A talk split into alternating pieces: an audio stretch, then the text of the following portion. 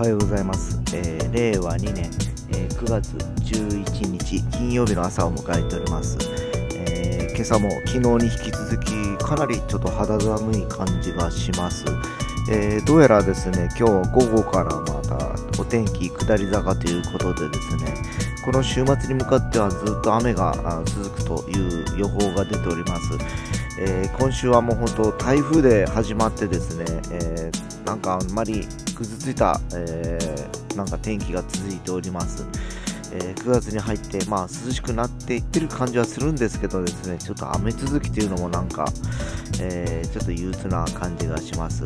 まあでも気分だけは、まあ、金曜日ということでちょっと上げて、えー今日も頑張りたいなと思います。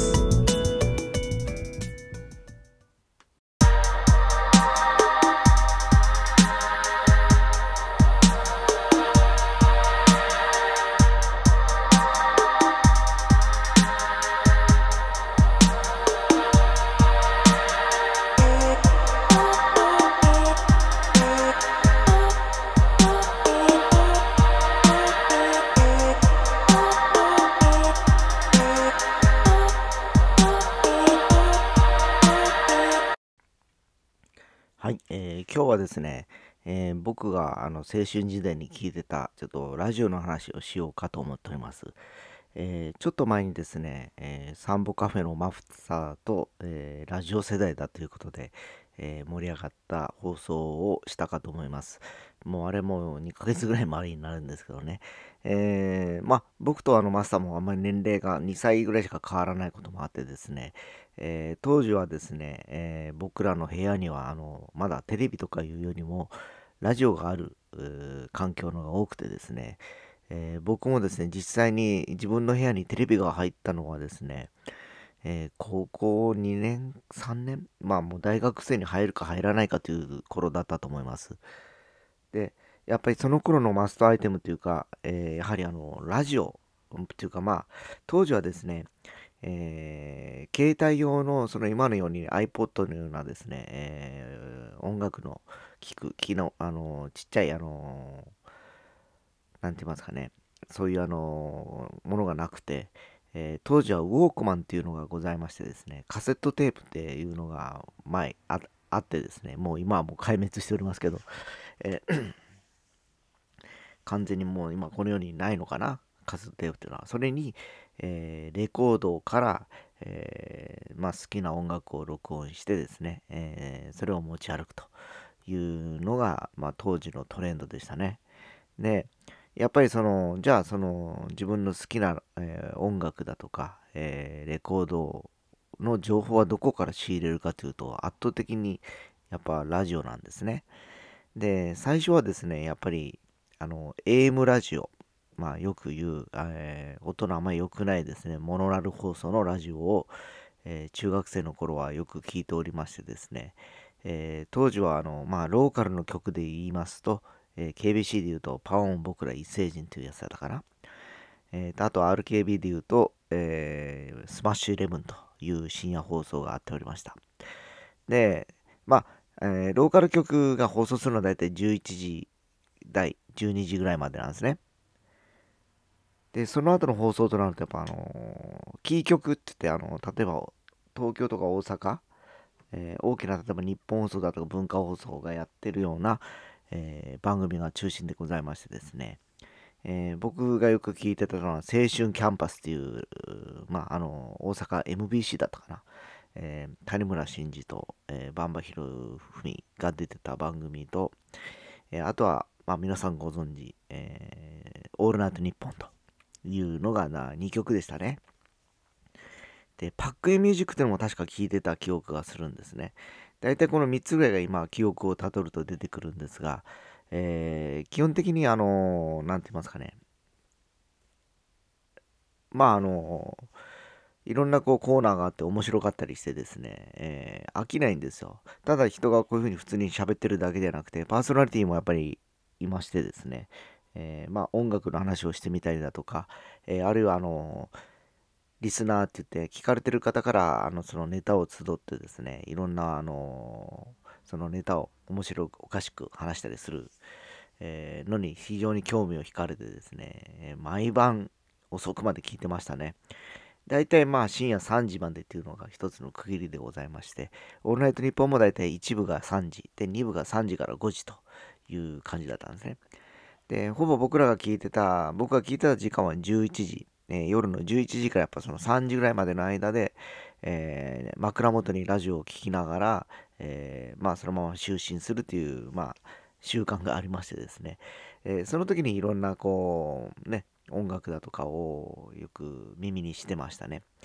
で、まあ、あの、特にオールナイトニッポンなんか毎日パーソナリティが変わるわけでですね、えー、まあ、当時は例えば、あの、本当月曜日は中島みゆきだとか、火曜日はビートたけしだとか、まあ、本当えー、ミュージシャンであったり、お笑いタレントであったりだとか、えー、もう本当面白くてですね、日々やっぱりこう日替わりでこの色が変わっていくっていうその放送内容にですね、えー、非常に魅了されて聞き込んでいたものですね。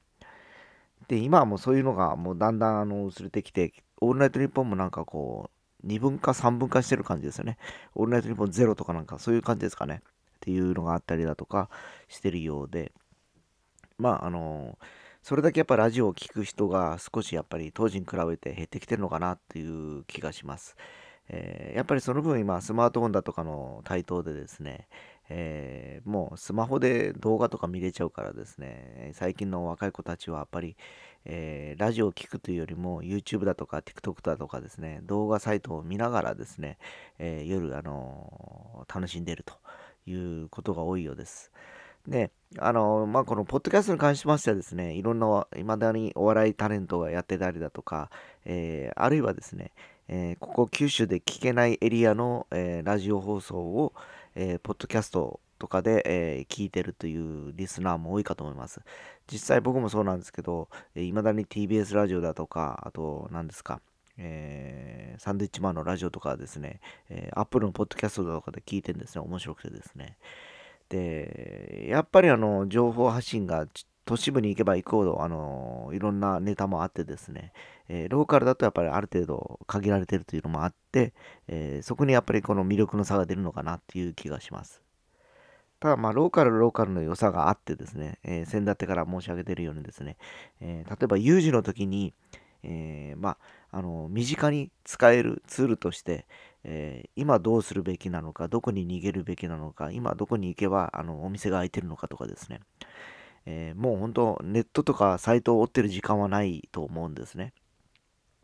で、実際僕が住む町の市のサイトもあるんですけど、非常に使いづらくてですね、えー、一旦そこからまた PDF のページに飛んで、それをまた開いてとかいう感じで、ハザードマップが出てきたりするんですね。で、そのハザードマップをものすごくこう、詰めて書いてあったりするので、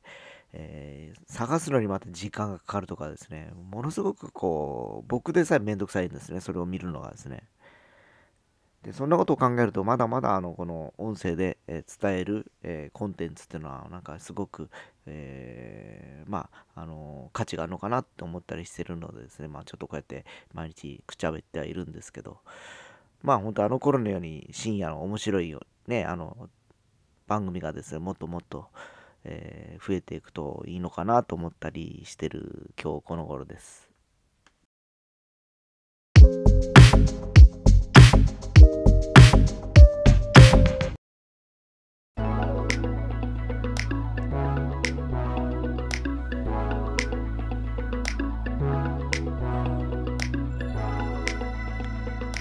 はい、えー、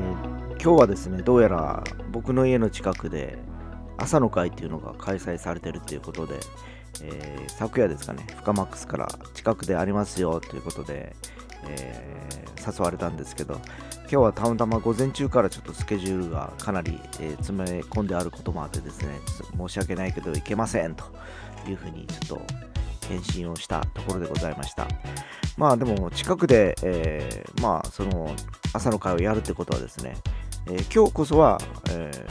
まあ例のサンボカフェにお伺いして、えー、ラジオサンボの2回目の放送を彼は促してくれるだろうなというふうに、えー、ちょっと期待してはいるんですけどね、えー、そもそも2ヶ月前にですね、え、ラジオを始めたいからちょっと教えてくれということで、え、行ったわけですよ お店の方にですね。で、で、こうこうしてこうします、ああしますという話をしましてですね、えー、いろんな、これをするにはこういう、まあ、機材が必要だったり、こういう技術、テクニックが必要ですということで、話せば話すほどちょっとなんとなく空気が重くなっていったんですね。えー、要は手軽にやれるというイメージからあまた一手間かかるんだ二手間かかるんだという感じがですねそこにこう広がっていったんですけどまあ基本的にあんまり凍らなくていいと思うんですね。あのまあ話していろんなあの音を足したりだとか、